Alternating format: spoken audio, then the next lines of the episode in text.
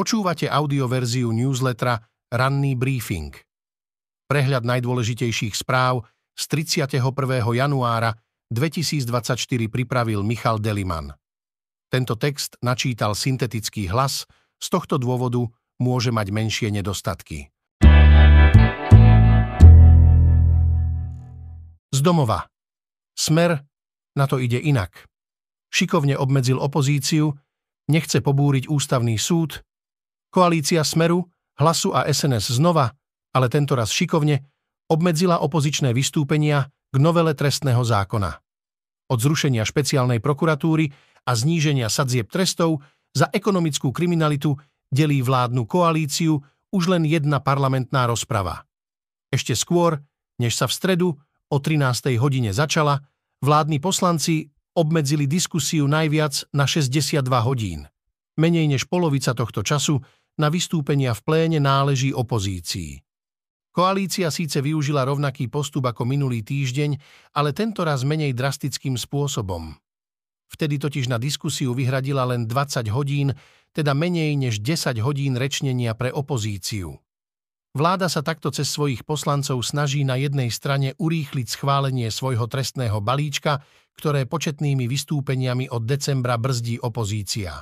Na druhej strane sa však snaží vyhnúť tomu, aby pritom porušila jej práva vyplývajúce zo zákonov a z ústavy. Študentská odborná diskusia. To, čo vynechali vládni politici, sa aspoň čiastočne snažili napraviť študenti práva odbornou diskusiou o rušení špeciálnej prokuratúry. Stáli v nej proti sebe predstavitelia oboch názorových táborov.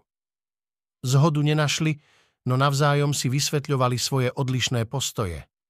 Právnická fakulta sa môže hanbiť, keď je raz Robert Fico odhodlaný zlikvidovať nejakú lososiu farmu, o nejakú diskusiu záujem nemá. Ani žiadna podržtaška z koalície, ktorá to aj potvrdila tým, že znovu skrátila rozpravu k novele trestného zákona, píše Nataša Holinová. Matovič kandiduje za prezidenta, ľuďom odkazuje, že sa jeho výhry báť nemusia. Na poslednú chvíľu, v utorok pred polnocou, podal svoju kandidatúru na prezidenta bývalý premiér a podľa prieskumov najmenej dôveryhodný politik na Slovensku Igor Matovič. Ide o nečakané rozhodnutie, ktoré líder strany Oľano premenovanej na Slovensko doteraz nijako verejne nekomunikoval. Jeho strana však nepodporila jedného, ale dvoch kandidátov. S podporou poslancov strany bude kandidovať aj historik Ústavu pamäti národa Patrik Dubovský. Bude však kandidátom Kresťanskej únie a strany Za ľudí, ktoré z Oľano tvorili v parlamentných voľbách v septembri dvetisícdvadsaťtri volebnú koalíciu. Sám Matovič sa rozhodol kandidovať na poslednú chvíľu. Takto ešte včera som nevedel, že budem kandidátom, vyhlásil na tlačovej konferencii, ktorú začal slovami, že sa ľudia nemusia báť, že by pred sebou videli budúceho prezidenta. Nestojím tu pred vami ako človek, ktorý má šancu sa do druhého kola dostať, hovorí o svojich šanciach Matovič. Sám si odpovedal na vlastnú otázku, aký postoj bude mať ku kandidátovi Ivanovi Korčokovi, ktorý má podporu opozičného Progresívneho Slovenska a es a es? Nejdem v kampani škodiť Ivanovi Korčokovi, tvrdí, no dodáva, že aj jeho bude konfrontovať s otázkami. Naznačuje, že pri Korčokovi sú niektoré otázky nezodpovedané. Nespresnil však, čo tým myslel. Matovič nebude sedieť v kúte. Matovič sa len prihlásil do súťaže, aby ho už nemohli ignorovať. Nastalo v ňom vzrušenie hazardéra. Už len jeden deň nemôže si nechať ujsť šancu ukázať verejnosti, že on nebude sedieť v kúte. Ani v prípade, keď jeho kandidatúra na väčšinu ľudí funguje ako pach jedla, ktoré už v minulosti vyvolalo vracanie, píše šéf-redaktorka Beata Balogová. Ako to pokaziť Korčokovi, príznaky spoločenskej smrti začal Matovič pociťovať od momentu, čo premenoval svoje hnutie. Koaličníci s ním odmietajú verejne diskutovať, opozičníci ho nevzali medzi seba, ani na tlačovky, ani na pódia protestov. Našťastie, neomylne zaňuchal svár a počiatky skazy. Tam sa mu darí najlepšie. Píše Zuzana Keplová. jedenásť kandidátov na prezidenta, celkovo jedenásť kandidátov chce zabojovať o post prezidenta Slovenskej republiky v nadchádzajúcich voľbách.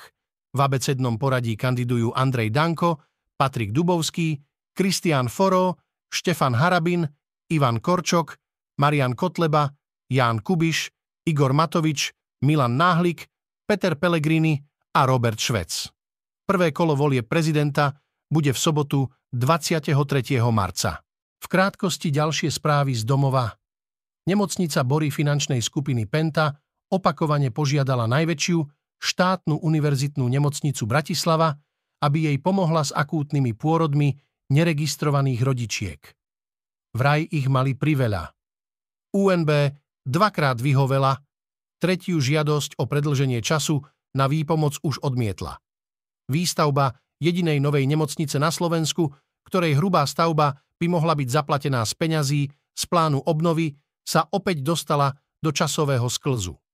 Hoci hrubá stavba má byť dokončená za niečo viac ako dva roky, stále pod ňou nie sú vysporiadané pozemky a nie je ani vybratá firma, ktorá ju bude stavať. Za uplynulé tri roky polícia rieši už druhý prípad sexuálneho násilia v domove sociálnych služieb pre dospelých v Báhoni. Prebieha trestné stíhanie.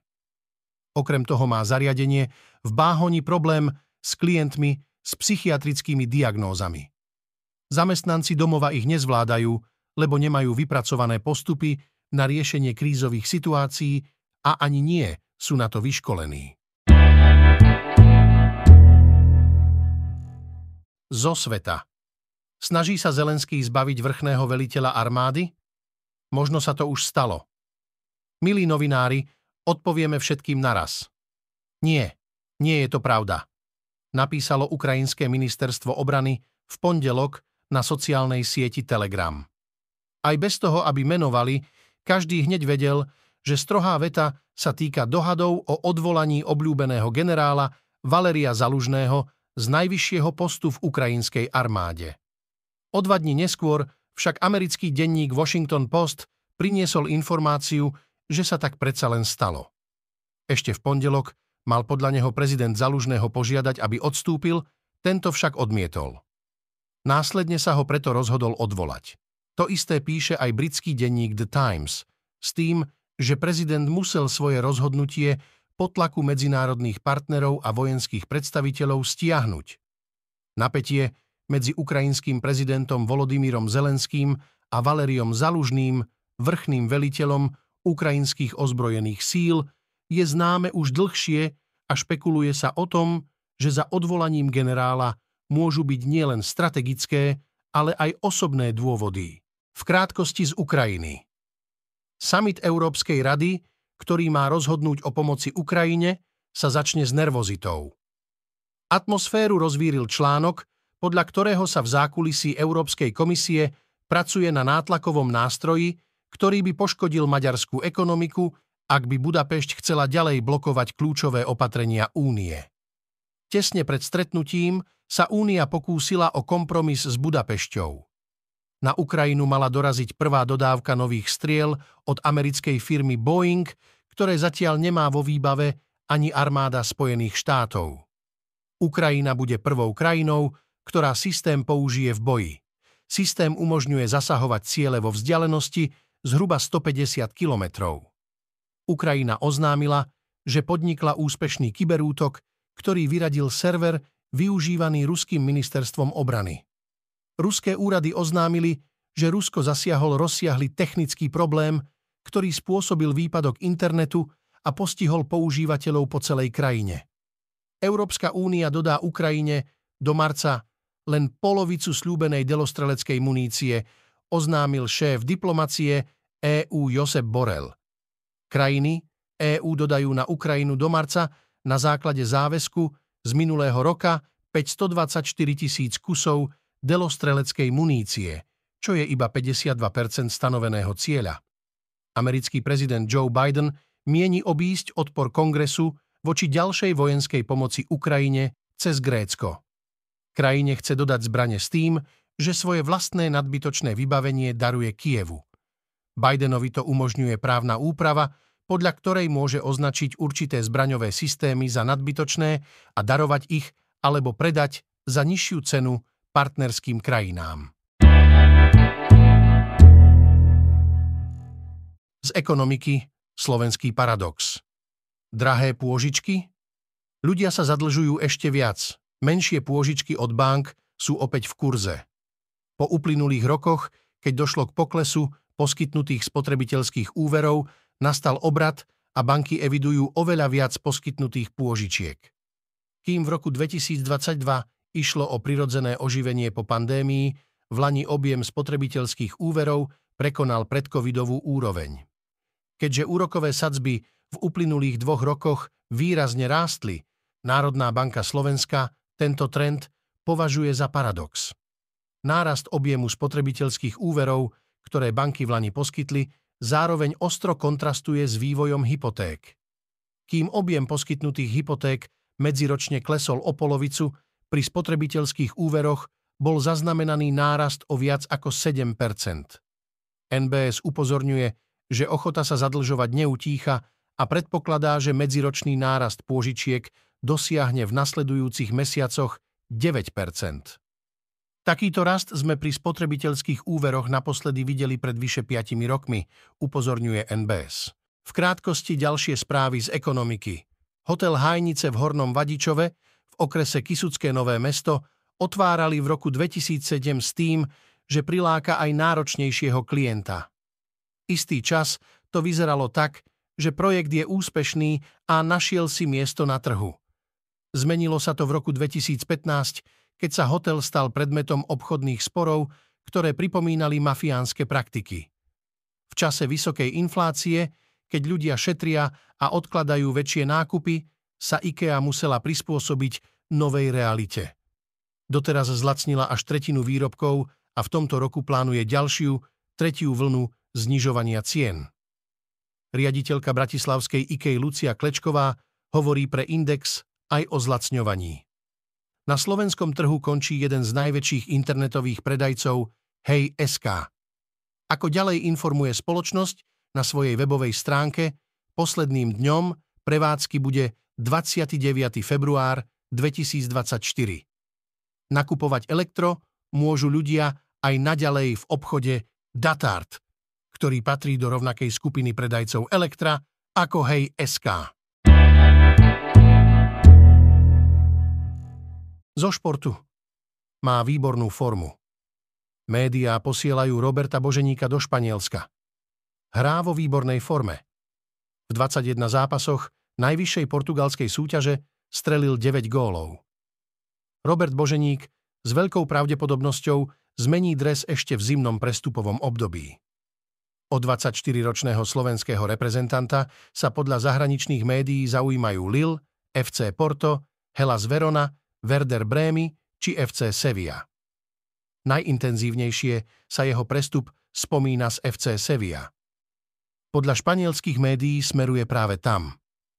Boženíka si mal osobne vyhliadnuť športový riaditeľ sedemnásobného víťaza Európskej ligy Viktor Orta. Športový riaditeľ pracuje na jeho príchode niekoľko dní. Nemožnosť podpísať ho hneď však Boženíka zblížila s týmami ako Lille. Teraz sa však situácia mení a jeho príchod je na spadnutie. Boženík je útočník, ktorý so svojimi stoosemdesiatimi ôsmimi centimetrami dominuje vo vzdušných priestoroch, čo je jeden z aspektov, ktorý chce zlepšiť tréner Quique Sánchez Flores, uvádza portál Relevo. Hodnota Boženíka podľa špecializovaného nemeckého portálu transfermarkt bodka com dosahuje aktuálne päť miliónov eur. Autonovinky po Superbe má ceny aj nový Kodiaq. Koľko stojí a čo ponúka? Okrem Superbu má Škoda na tento rok aj ďalšiu dôležitú novinku. Je ňou druhá generácia rodinného es ú vé Kodiaq. Kým menší Karok bude mať už len elektrického nástupcu pod menom Elrock, nový Kodiaq ešte ostáva so spaľovacími motormi. Aj jemu však prvýkrát pribudla možnosť plug-in hybridného pohonu, takže už môže jazdiť aj na elektrinu. Auto ostalo, podobne ako nový Superb, na podvozkovej platforme em kvé bé, len jej pribudli evolučné zmeny. Oproti predošlej generácii novinka podrástla na dĺžku o šesťdesiatjeden milimetrov, takže teraz má škodovácké es ú vé celkovo štyritisícsedemstopäťdesiatosem milimetrov. Keďže rázvor kolies sa nemenil, najväčšie priestorové zmeny sú v kufri, ktorý má teraz objem až deväťstodesať litrov. Kto sa rozhodne pre sedemmiestnu verziu, bude mať tristošesťdesiat litrový kufor a po sklopení dvoch sedadiel v treťom rade získa stále slušných osemstoštyridsaťpäť litrov pre batožinu. Podobne ako pri Superbe došlo k zredukovaniu výbavových stupňov. V prípade Kodiaqu však radikálnejšie. Na Slovensku je k dispozícii zatiaľ jediná výbava Selection, neskôr ešte pribudne Sportline. Výbava Selection je v prípade jeden a pol litrového štvorvalca s cenou od tridsaťšesťtisícstosedemdesiat eur, a to vrátane dvetisíctristo eurového uvádzacieho bonusu. Ďalšie autonovinky v skratke. Po páde komunistického režimu túžili Albánci po zahraničnom aute, ktoré bude rýchle, spoľahlivé a na albánske pomery bude silným symbolom spoločenského statusu. Tieto podmienky dokonale splňali nemecké autá, ideálne Mercedesy. Značka sa v krajine stala kultúrnou ikonou. Stále platí, že najlacnejším novým autom na trhu je Dacia, tentoraz s treťou generáciu hatchbacku Sandero a s cenou od jedenásťtisícštyristopäťdesiat eur, hneď za ňou je o triedu menší Hyundai i desať, ktorého cena sa začína na sume jedenásťtisícšesťstodeväťdesiat eur. A keďže nedávno prešiel faceliftom, vyskúšali sme si ho v redakčnom teste. Americký gigant medzi autopožičovňami Hertz ohlásil odpredaj približne dvadsaťtisíc elektromobilov zo svojej flotíly. Hertz odôvodnil odpredaj elektrických modelov Tesla a Chevrolet Bolt neustále sa zvyšujúcimi nákladmi na opravy a inú údržbu vozidiel. Dnes očakávame schôdza parlamentu, druhé čítanie novely trestného zákona, rokovanie vlády a tlačová beseda jej členov na tému Únos spravodlivosti na Slovensku. Protesty proti rušeniu úradu špeciálnej prokuratúry a zmenám v trestnom zákone budú od osemnástej hodiny prinajmenšom v devätnástich mestách. Mimoriadny summit o revízii rozpočtu EÚ vrátane novej finančnej a vojenskej pomoci Ukrajine. Dnes v histórii prvého februára tisícdeväťstopäťdesiatdva vypracovalo povereníctvo vnútra plán tzv. Akcie B, čo bola akcia vysťahovania buržoáznych a nespoľahlivých elementov z mesta na vidiek. Počas nej z Bratislavy a ďalších väčších miest vysťahovali až do tisícštyristo ľudí, čím navždy poznačili ich životy. Bity po nepriateľoch štátu dostali stranícke kádre a dôstojníci eš té bé. Počúvali ste audioverziu Ranného brífingu denníka es em e